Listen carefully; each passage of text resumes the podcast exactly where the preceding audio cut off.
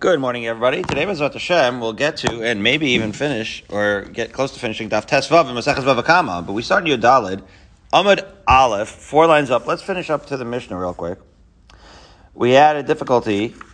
It says Ravina Mishmei de Rabba Amar Kula Rabbi Tarfon. Rabbi Tarfon had a fascinating shita, which was that a it is true that a shore tam pays chatzin nezek and a shore muad pays nezek shalem, but all of that is not entirely a rishus independent, which is to say, if a shor tam happens to also not only gore but trespass into someone else's rishus yachid, so then he'll pay nezek shalem in that context. In that, so that's that's the chiddush of Rabbi Tarfon. So we had right um, a question of the brisa.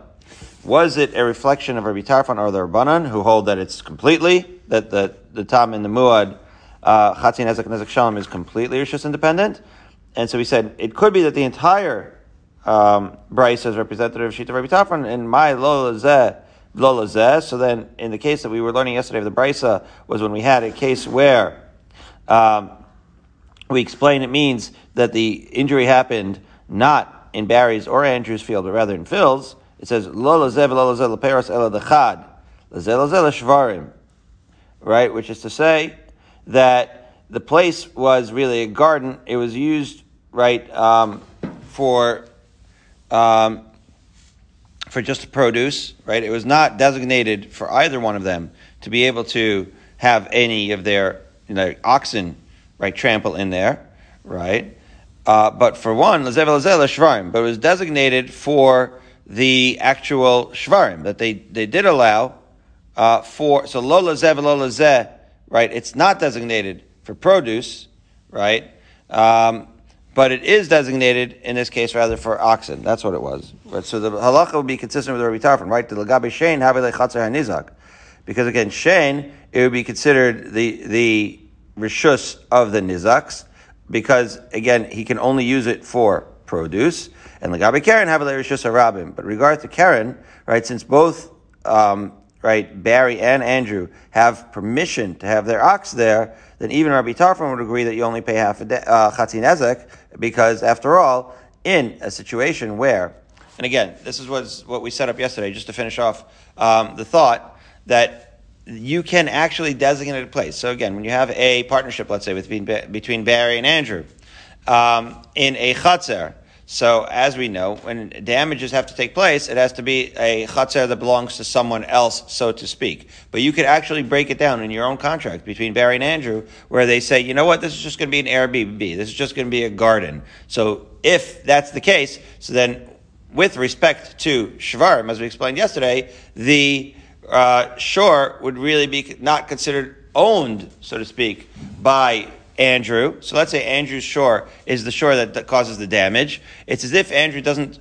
uh, own the, it's as if, right, the shore is going into a chatzer that is not owned by Andrew. Because even though Andrew technically owns the chatzer, he does not have the authority, according to his contract with Barry, to bring his shore there. So then when the shore does the damage, Andrew would in fact be chayiv. According to Rabbi Tarfon, he'd be chayiv nezek shalem, right? However, if they had a contract, that's the point that we're making over here. If they had in their contract that you are allowed to bring your shore, this is the point that's bringing now, so then when Andrew does bring said shore to the place, um, and then the shore, as Andrew Shore does, ends up wreaking havoc and eating all the veggies and doing all of that, um, and also goring. So that would still be considered Chatzi Nezek versus Nezek Shalem, because at this point Andrew Shore was a Tam.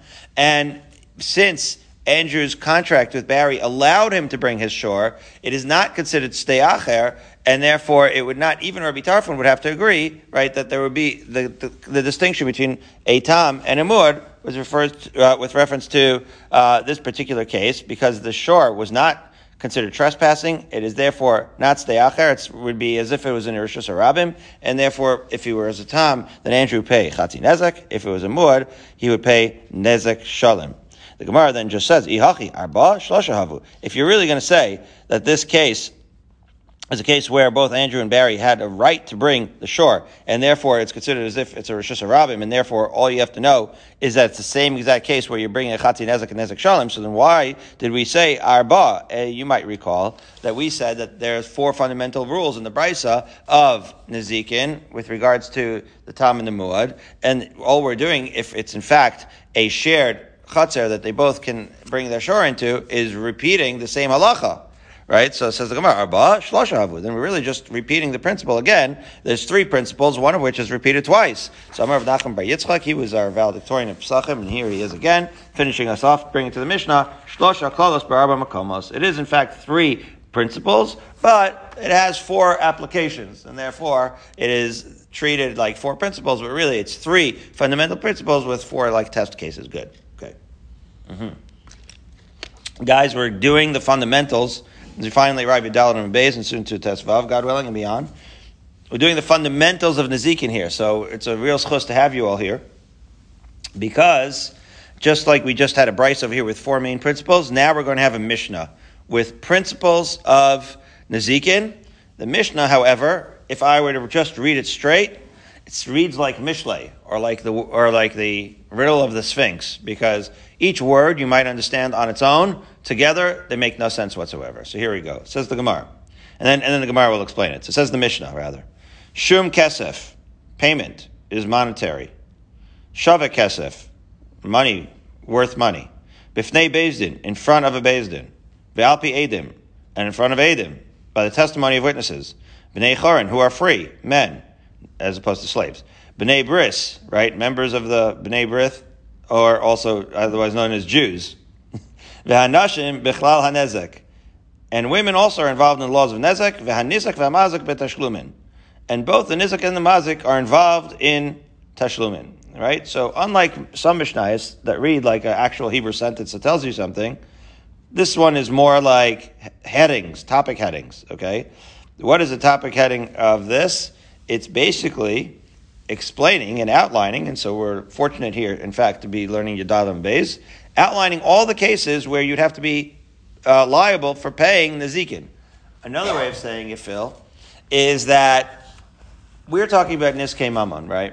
And, and, and I brought this up actually yesterday, and it's going to come to a head today, Andrew.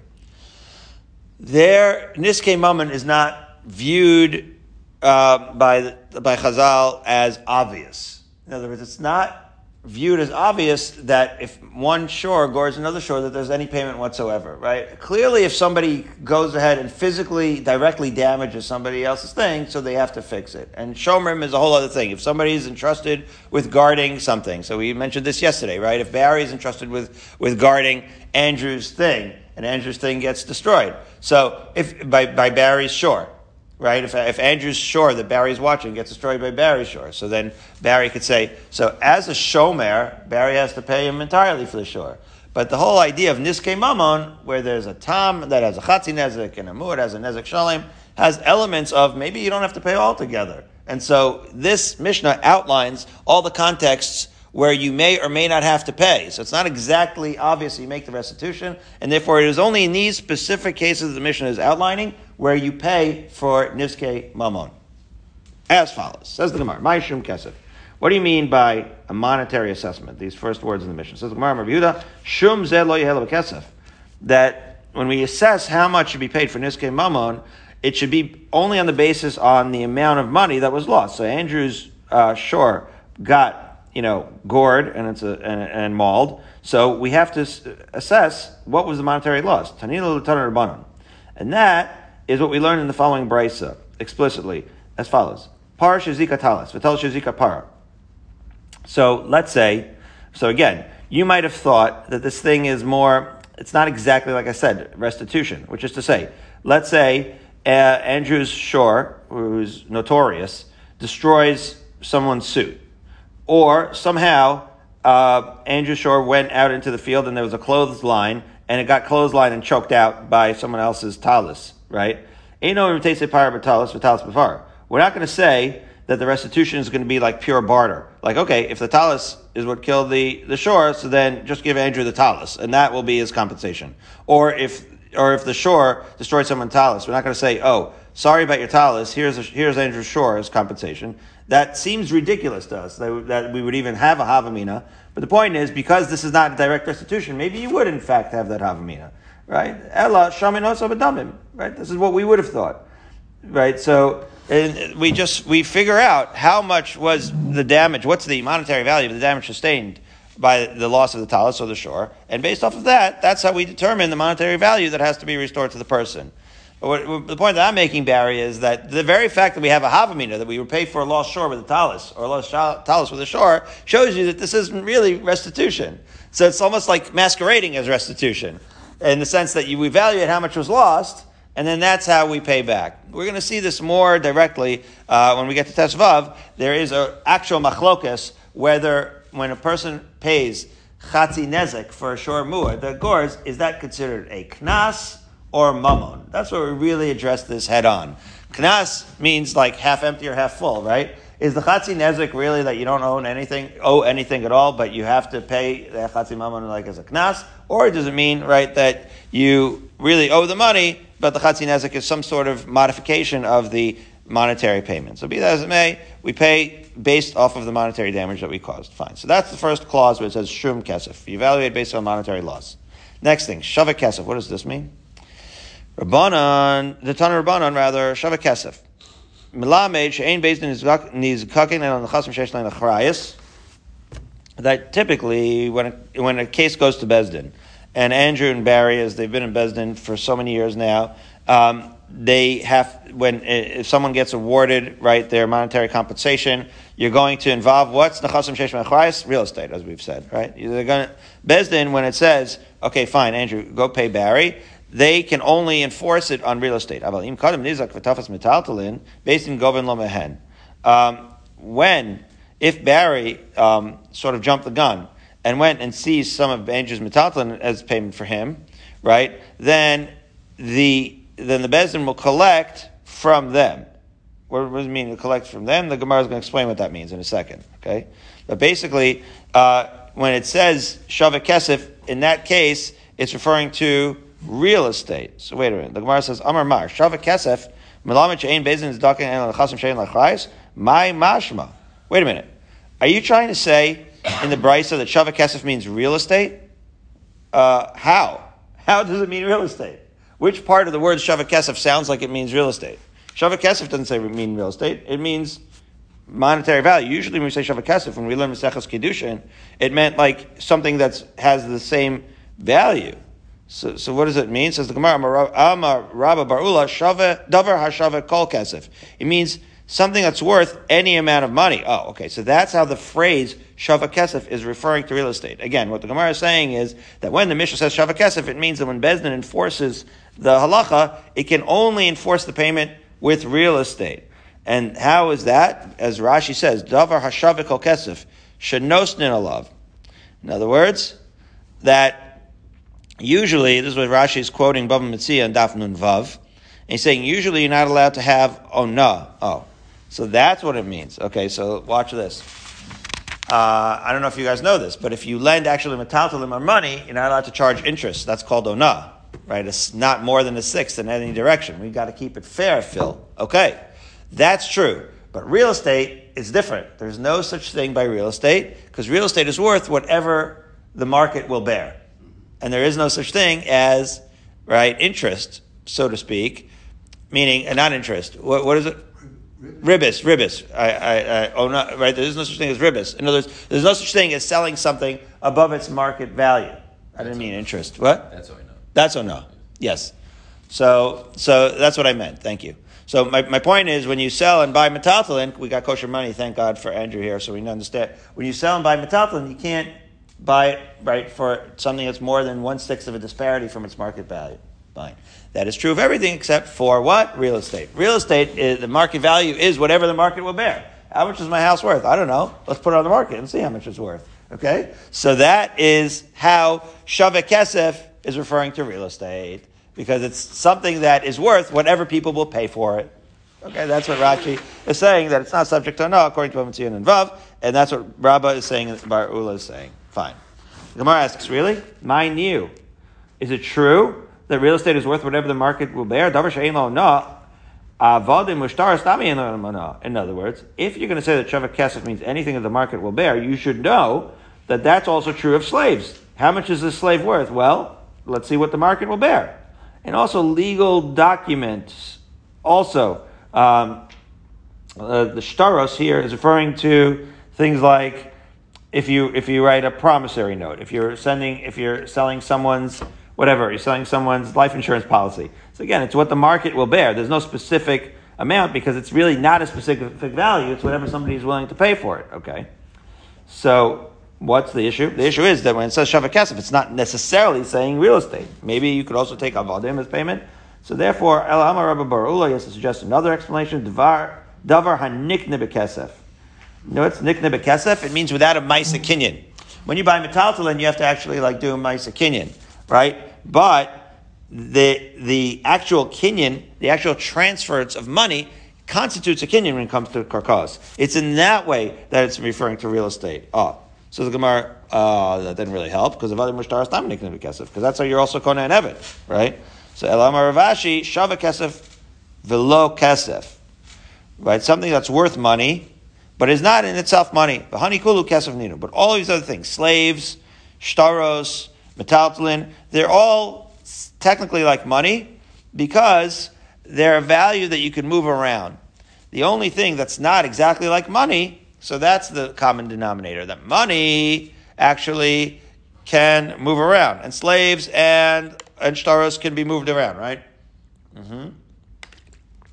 Do commerce with it. But real estate is the only thing that is not like money in that sense, in the sense that it's stationary, and yet it's worth money. And it is in that way that the, Rashi says the phrase Shavak Kesef is referring to real estate and not to metaltalin. Again, all we're trying to figure out here is um, how does Shavak Kesef allude to the halacha, which is the principle that we know that when a bezdin enforces right a monetary payment for nizikin. Again, this is all with Niskei Mammon. When Bezin enforces a monetary payment of Niskei Mammon, that payment has to be with karka, with real estate, and that comes from the phrase Shavak Kesef. Good. Okay. Now the now the Gemara wants to know: Is that really the halacha? After all, didn't we learn that you could even pay with subin? Do you remember this, Barry? That you could even pay with bran. You could pay with anything that, is, that, that has value for Nezikin. So is our Mishnah's halacha even really true? That's what the Gemara now asks. Rami Lebar Yehuda Bachin and Ravuna.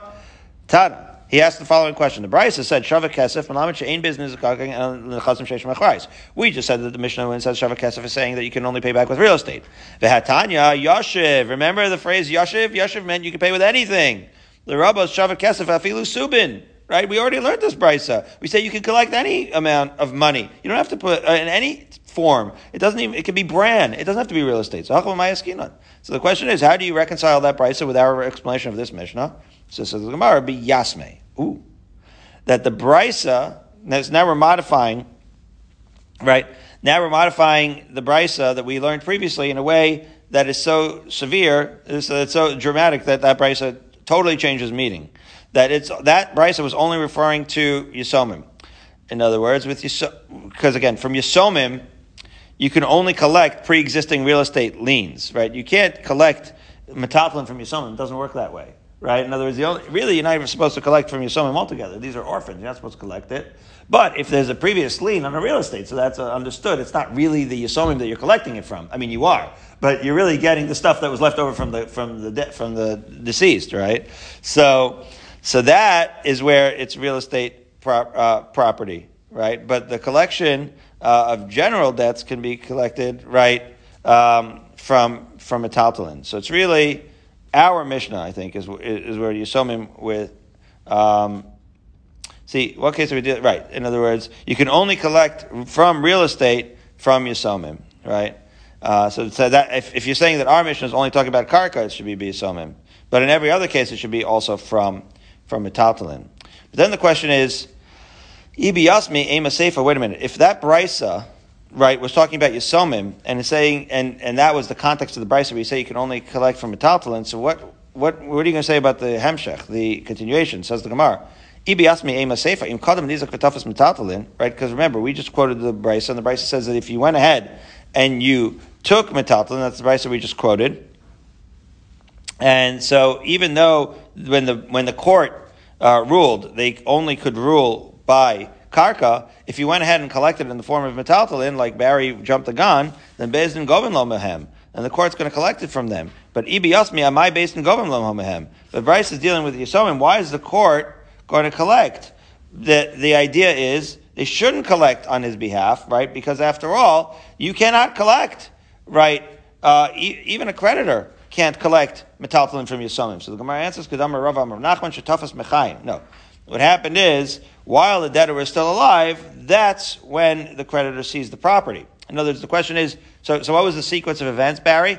You seized the property, uh, not from Andrew, because but you seized the property for some dude, right? And then after you, while he was still alive, then after you seized the property from said dude, that's when the dude passed away. Now the Bezdin has to decide whether they're going to take it back on behalf of the Yisomim, when they're not going to do that because you seized it in Mechaim. That's the point, right? So Achanami Shetafas Mechaim. So that could be the ruling at the end of the Brisa where he, where the property was seized, seized while the creditor was still alive, and it's for that reason. But it, but it is true, Enachinami, that you would not take right the the metaltalin from the Yisomim once the creditor was deceased. Very good. The third phrase of the Mishnah. Nine lines up from the bottom, two dots. Bifnei Bezdin. Okay, what does this mean?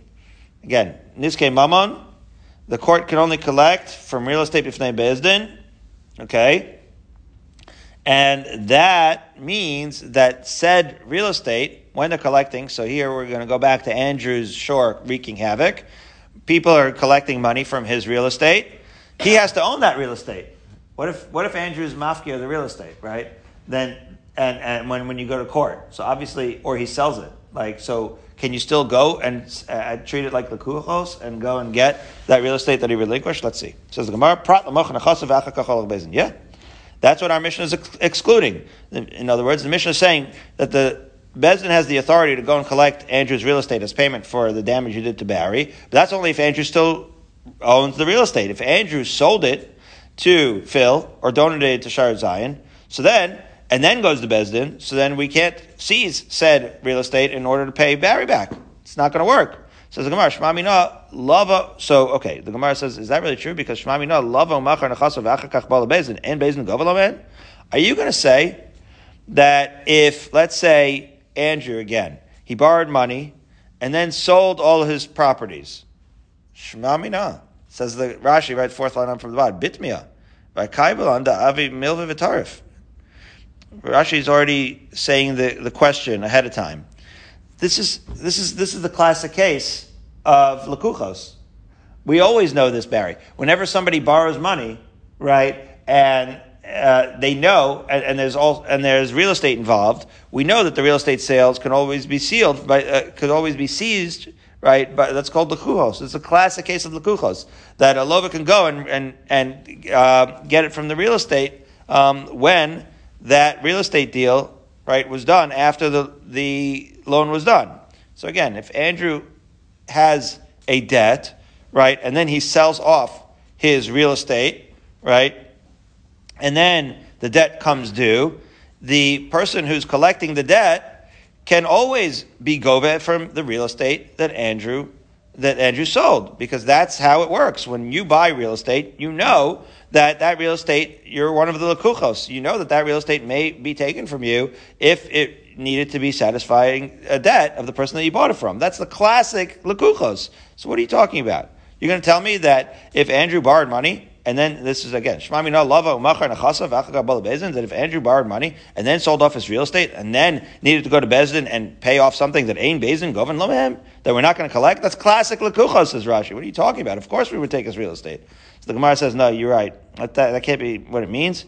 It doesn't, it means a totally different thing. Bifnei Bezdin does not mean at all that Andrew owns the real estate when he comes to court. It means a totally different thing. Rather, it means Elaprat La Bezdin Hed Yotot. That unlike when we sit around and do Hataras Nadarim and Shul and make like an ad hoc uh, kangaroo court, right? And it's not really, really Bezdin, right? That's good enough for Hataras Nadarim, but it's not good enough for Nezikin. For Nezikin, you need a real mumcha. You got to go to the main Bezdin, like a real Bezdin with real Talmidei Chachamim. Okay, that, so that's the that's what it means when it says Bifnei Bezdin. Good. Okay. Next thing, Alpi Edim. So it has to be on the uh, on the testimony of witnesses, which means, wow, Okay, here we go. What if uh, a person is moda beknas? Okay, we're going to see what this knas is exactly. Uh, and then edim come shu potter. We're going to say that whenever the payment is a knas, let's assume for a second, let's dis, let's distill that out. Let's assume for a second that whatever payment you are agreeing to is a knas. So normally a moda beknas is potter. If a person agrees to knas, he doesn't have to pay. Okay, so let's say Andrew is moted to the knas, and then the Adim come and they say and they say that he was guilty. So then, of course, he's going to be putter. That person is putter because of the simple principle that a to knas is always putter. Right? Even if Adim afterwards come and they say, you know, that uh, uh, they came too late, right? If they came to testify against Andrew, they came too late. Andrew already admitted to it. He's a stand-up guy, and therefore Andrew's going to be putter so long as the payment is going to be a, a knas. So says the Gemara, wait a minute. This very question of whether Moda Beknas, uh, a person preempts the Edom by being Moda Beknas, uh, Uh, and, and that Moda Beknas would still apply and Andrew would be Potter, that issue in itself is a machlokas. That issue is controversial. So I can understand that that's what our Mishnah is saying if you're going to say that we hold like that, that a Moda Beknas Potter, even if Edom come afterwards. What are you going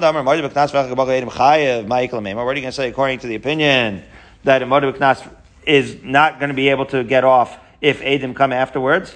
So then that would be inconsistent with our Mishnah. What are you going to say? It says the Gemara, say for Istrachale, at the end of the Mishnah. So if you're going to say that, so really what it means is that the, the continuation of the Mishnah of Bnei Chorn, of Bnei Bnei Bris, that's the part that the Mishnah is trying to say, which is to say that witnesses, it's not really talking about, right, the Moda Beknas aspect of it, but the Mishnah, again, it's cryptic, so when the Mishnah says "Alpi Edim bnei Chorim bnei Bris," you read it totally different. In other words, Alpi Edim isn't teaching us anything specific about Moda Beknas and Edim coming or anything like that. It is just you have to read the Mishnah differently. You read the words together. It says "Alpi Edim bnei Chorim bnei Bris." Oh, that when the Edim come, they have to be Jews and bnei Bris. So it's really just modifying bnei Chorim bnei Bris. It has nothing to do with Moda Beknas at all. Okay, what does that mean?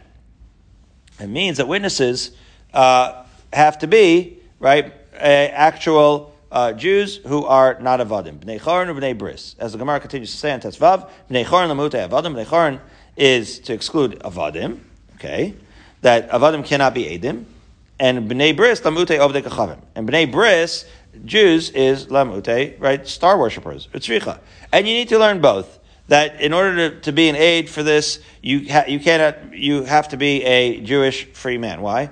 Diash being an Eved, because if we had only learned that you have to be a, a that you can't be an Eved, Mishum De'en Lo Yachas. That's because Evadim have no lineage. That's true. Their children are not even considered their children, uh, halachically. Okay?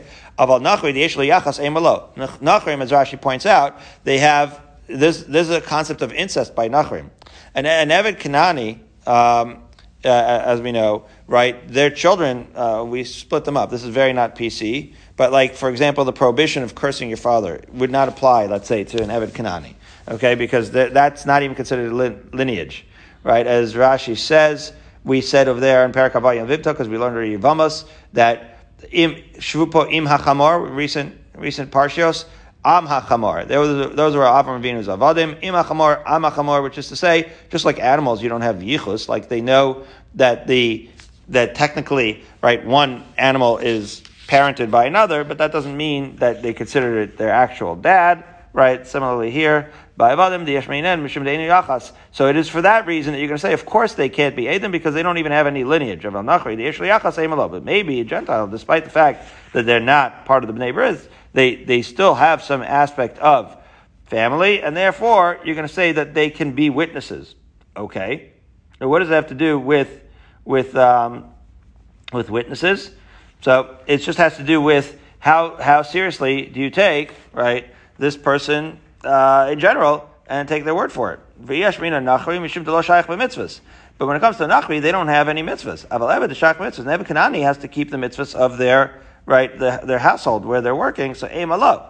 So there we say also that they may not serve as witnesses, witness. So you have to learn that even though both of them have what we would call, for lack of a better word, redeeming values, one has the concept of yichus, and therefore that's pretty chashiv. The other one has the concept of mitzvahs, and therefore that's chashiv enough, maybe. The answer is, right, it's not good enough to count them as edim. Okay? What it has to do with edim is not, you know, directly clear, but that is, that is the question um, with respect to really uh, really there's there's a little bit of a hack here in the Mefarshim because this is this is to be true of witnesses in general. Like we generally don't, and when we have a bezdin, we're not allowing these kinds of witnesses in general. So, and our Mishnah is really just talking about fundamentals of Hilchos and Nezikin. So, why we have to learn that again for Hilchos and Nezikin is another question. But perhaps to that you would say, Barry, that again, when it comes to Hilchos and Nezikin, the laws obviously are different. Niske Mamon have its own set of laws, and it's almost like, and we were learning this with Birnbaum last night, it's like we're relearning how to walk, right? Like we're relearning halachas that are already obvious to us right, so to speak, in all in Kala Tarakula, but we're learning them in the context of Niske Mamon again, and a lot of them apply. But again, it underscores the fact that Niske Mamon have their own set of laws, many of them reflecting the laws that we have with everything else, but not necessarily. But we have to relearn them because it's uh, even though it's reflecting, it can be different in some ways. So next, v'hanashim v'chal nezik. So there's a great, another great, great example. Women are included in, in, in, in this moment. Yeah. In other words, there's a Havamina, again, that if a woman's shor gores, that there's no payment at all. Or if a woman's shor gets gored, nobody has to pay her. That's the Havamina. So again, this is unlike anything else that we're actually used to in civil law and anything else. That's Gemara, Minan immediately. So the Gemara literally is like relearning how to walk. How do you know that women are involved in the Zikin at all? Amar Yehuda Amar Rav Chen Tanar Shmuel Amar Krar because the pasuk says Ish o Isha ki mikol chatas. This is a classic pasuk that we learned. We learned it in Pesachim, we learned it in Kiddushin, we learned it in Yavamas, we learned it in Sukkah. This pasuk says, Hishva akasav isha leish l'chol onshin shabbatara. Right? In other words, when it comes to, right, onshin shabbatara or anything, the Torah applies to men and to women. It's a very fundamental idea. So of course, Nazikin should also apply to men and to women. Basically, Phil, I, I know I'm beating a dead horse, but here's my point that the fact that we have to relearn it for Nazikin means like we're, for whatever reason, relearning everything for Nazikin. I don't know why, Andrew, but it's a good thing that children in yeshiva learn Nezikin because they're like relearning everything from scratch over here. Okay, that's one source. We're going to bring a few more possible sources. Yeah, you ever hear of um, Parshas Mishpatim? So when it says Parshas Mishpatim, and we know that that's the source of all of these Nezikin Gemaras, so it says Ela Mishpatim Asher Tasim Lifnehem that you should put in front of him. Who's them? Hishvakosov, Isha Ish, Lacholdin and Shabbatara. Lifnehem is the men and the women. It's all of Klal. Look around. Look out there; it's all of them. So they are everything applies to all of them, including the mishpatim that outline all of Hilchos Nezikin. Okay. Third possible source: the. Ooh. Okay, getting specific. Again, in Parshas Mishpatim, if a shor kills a man or a woman, well, now it says specifically man or male or female, right? Hishra the ish the isha l'chol mitzvahs And when it comes to anything uh, in the Torah that has to do with killings or Nezikin, essentially, the women and the men, it'll apply to both of them. So the Gemara now wants to know, okay, everyone has to chime in with their source. Why do you need all three sources? We get it. Like women are included in Nezikin. Says the Gemara, Tzrichi. You need all three sources. Diashmin Kamaisa, because if you only learn the first one, which is the Chatas, which is to say that women are involved in mitzvahs, it says, Hasam Huta Chasra Allah. Yeah, that's only there where the Torah, right, took pity when she says when she when she commits a sin will allow them to have a, an onesh. Why are you allowing? Why is it great to have an onesh? Because that's how you get kapara, right? Kapara. Right there, you want the women to have a kapara. Avaldin and ish dvar masamatan in isha lo. But when it comes to actual commerce laws, so maybe for kapara you'll have the women have kapara. But women, what do they have to do with business? They don't arrange with business, so why should they be involved in the zikin at all? Okay, so that's why you have to have the other two sources that from Mishpatim was to show you that women are also shayach to Nazikin, that they have some involvement in that. Vishmin and Dinin, right? And if you only learn with monetary laws, right, then the Torah, why would you say that? Because you need to do with monetary laws, as Rashi says, right, that if you don't include her in dinim, nobody would ever borrow money from her, right? because after all, she's not involved in any of these dinim, and, and none of the dinim restitution would apply. So nobody would ever ask her to watch anything, nobody would ever give her anything. In other words, it would exclude women from all commerce. And what if a woman is a single woman and she has to go to work and she has to deal with commerce? She's not going to be able to live. She needs to be able to make a living, so you have to bring her into the kosher money world and say that those the same rules applies to her. Aval kapara in isha delav bas mitzvah lo. In other words, we have a bar mitzvah and bas mitzvah, you see, is not a thing. No, What it means here is that a bar mitzvah, man has all of this 613, so to speak, and women have, don't have the mitzvahs to say Shazman Garama. So since they don't have the full complement of mitzvahs, maybe you would say, okay, so they're not subject to everything. and therefore you, we're learning that yes, of course, kapara and payment, nazikin, yes, they're the same. That's why we have to have all three sources. If the Torah only taught us the categories of kapara and monetary laws, I might have said hacham shum kapara, hacham shum chiyusa. I would have said, okay, so there kapara you have to have because they deserve to have the kapara. And chiyusa they have to have because they have to make a living. In katala, how do we know that women are subject to the killing um, punishment?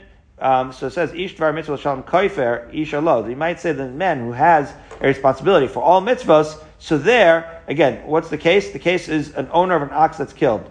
He has to pay full kofar, right? That's the problem. He has, uh, he has full culpability, culpability. You might think that if women have less mitzvahs, they have less culpability, right? Isha lo, right? Right? And if you only learned kofar, you might have said that that's only because there's a loss of life, and it is only for that reason that the woman has to be involved in kofar. And and in any other case like commerce, then you wouldn't have to actually include the women into those cases. It is for that reason right? That you need all three. Right? And but again, like I said, this wouldn't apply to the other two. It would only apply in the case for the loss of life, shricha. It is for that reason that you need all three categories, whether it's kofar, whether it's misa, whether it's commerce. For all three things, women are treated as men. Equality in that regard. Good. Two dots in the middle of the page. Again, a cryptic statement that both the damaged and the damager they both are participating in the tashlumim payment. How are they participating? So itma. Well, with regards to that, we said like this: Palka niska. What are you going to say? Where's the scenario that both the nizak and the mazik participate in the payment? Well, chatzi nezik. Palga niska is Aramaic for chatzi nezik. When is chatzi nezik? A tam. Andrew Shor, now notorious. Years ago, it was not notorious yet. It was considered a placid shor. When he was a first time offender, he was a tam. Okay? If when he did that first damage, Andrew only paid chatzi nezik. Classic machlokas here. Chatzi nezik. Is it really that Andrew owns the payment to Barry? But we say that Barry and Andrew are sharing in the payment because, after all, we feel bad for Andrew because this was a first time offense. And how could Andrew have known? That means mamona. Or Ravuna Bereder Yeshua Amar Kanasa. Or do you say the fact that Andrew has to pay a chatzi nezek is the glass half empty or glass half full? The fact that Andrew has to pay chatzin nezek, does that mean that really Andrew doesn't owe Barry nothing? Because after all, he had no reason to assume that his shor would be goring. And really, Me'ikar Din, he doesn't owe Barry anything. But because Barry sustained the damage, we're going to give Andrew a knas. Okay? And we're going to say, you know what? Pay half. So is Andrew's half payment a concession to Barry, or is it a concession to Andrew? Me'ikar Adin, does Andrew really owe, oh, owe, everything and it's a glass half empty? Or does he owe nothing and it's a glass half full? Is it a knas or is it mammon? Says the Gemara, Rav Papa Amar Mamona. Rav Papa says, no, that really Andrew Maker didn't owns everything.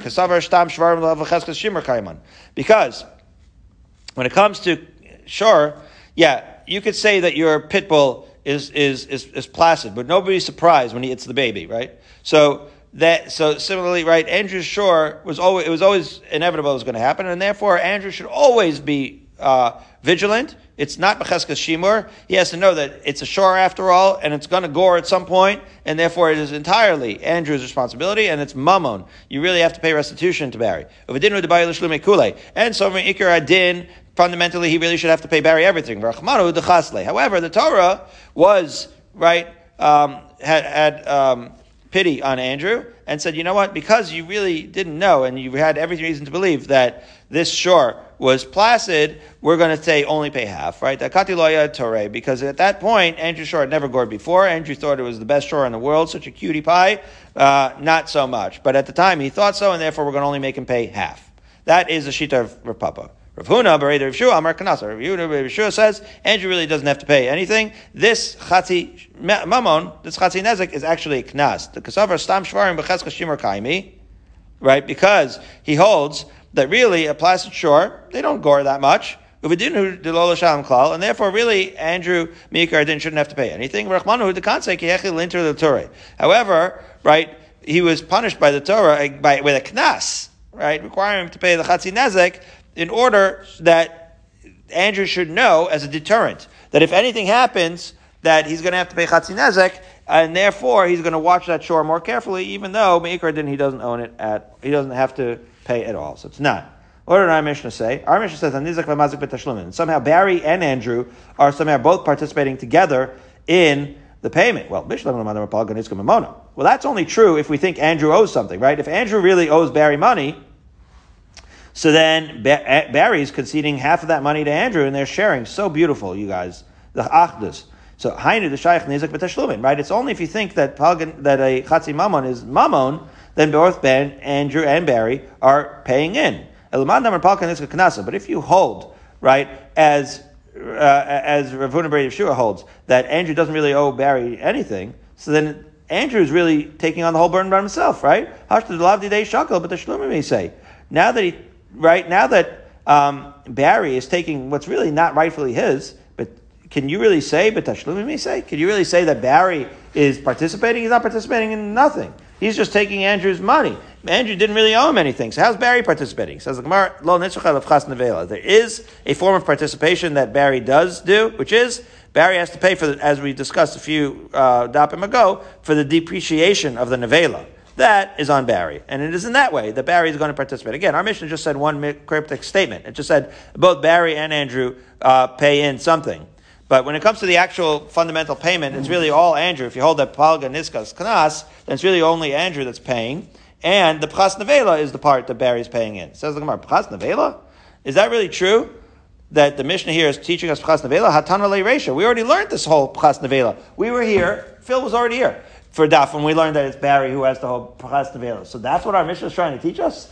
Like, our Mishnah already taught us that. So you say, yeah, Tashlumi Nezek Melamed Shabalim Metaplim Benavela. We already learned from the from the phrase Tashlumi Nezek that it is indeed Barry that has to deal with Chas Nevela. So this is a redundant Mishnah. We don't need that Mishnah to teach us that now. So the Gemara answers no. Chada Besam. We have to learn the idea that Barry has to deal with the Chas Nevela, with the depreciation in both cases. In the case of a Tam and in the case of a Muad. Utsricha. And you need to learn it twice. Why? Diashmin Tam. Because if the Mishnah only learned it in the case where Andrew's shor was assumed to be placid, I would say, yeah. That, you know what? We feel bad.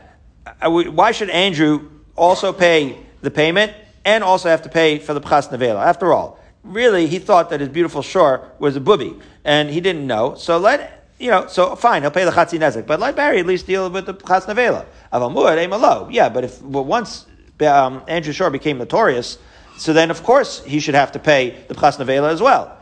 So that's what we have to learn by Muad. Okay? But Yashmin Muad, and if we had only learned that Barry has to pay the Pchas Nevela by Muad, yeah, we would say, you know what, because we feel bad for Andrew, because in the case of Muad, Andrew doesn't pay Chatzi Nezek, he pays Nezek Shalim. And therefore we say, you know what, Andrew's paying the full Nezek, let's Barry at least pick up the tab for the Pchas Nevela.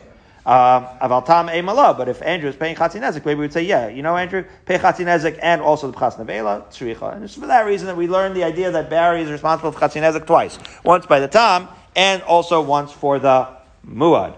And in both cases, Barry, sorry to say, you pick up the bill for the, for the uh, depreciation of your Nevela. Okay? Fine. Now we're going to bring a series of Mishnayos to see if we can resolve this machlokas with, right, Rav Papa um, and Rav Huna Breder Yeshua, is a Chatzi Nezek Knas or is it Mammon? Let's see. Mishnah, Tashma. The Mishnah says tomorrow, Shabbos is Daf, Tazayin and Beis.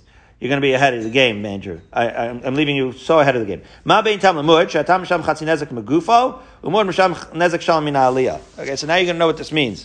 What's the difference between tam and muad? It's a very fundamental, and again, you see, Nezikin is different than everything else. That means that when Andrew pays chatzi nezek, so if he had like a ratty little shor that was only worth like 50 bucks, and he, and he, and he destroys Barry's regal shor that's worth $50,000, Migufa means the Chatzinezek only comes from the value of Andrew's shor.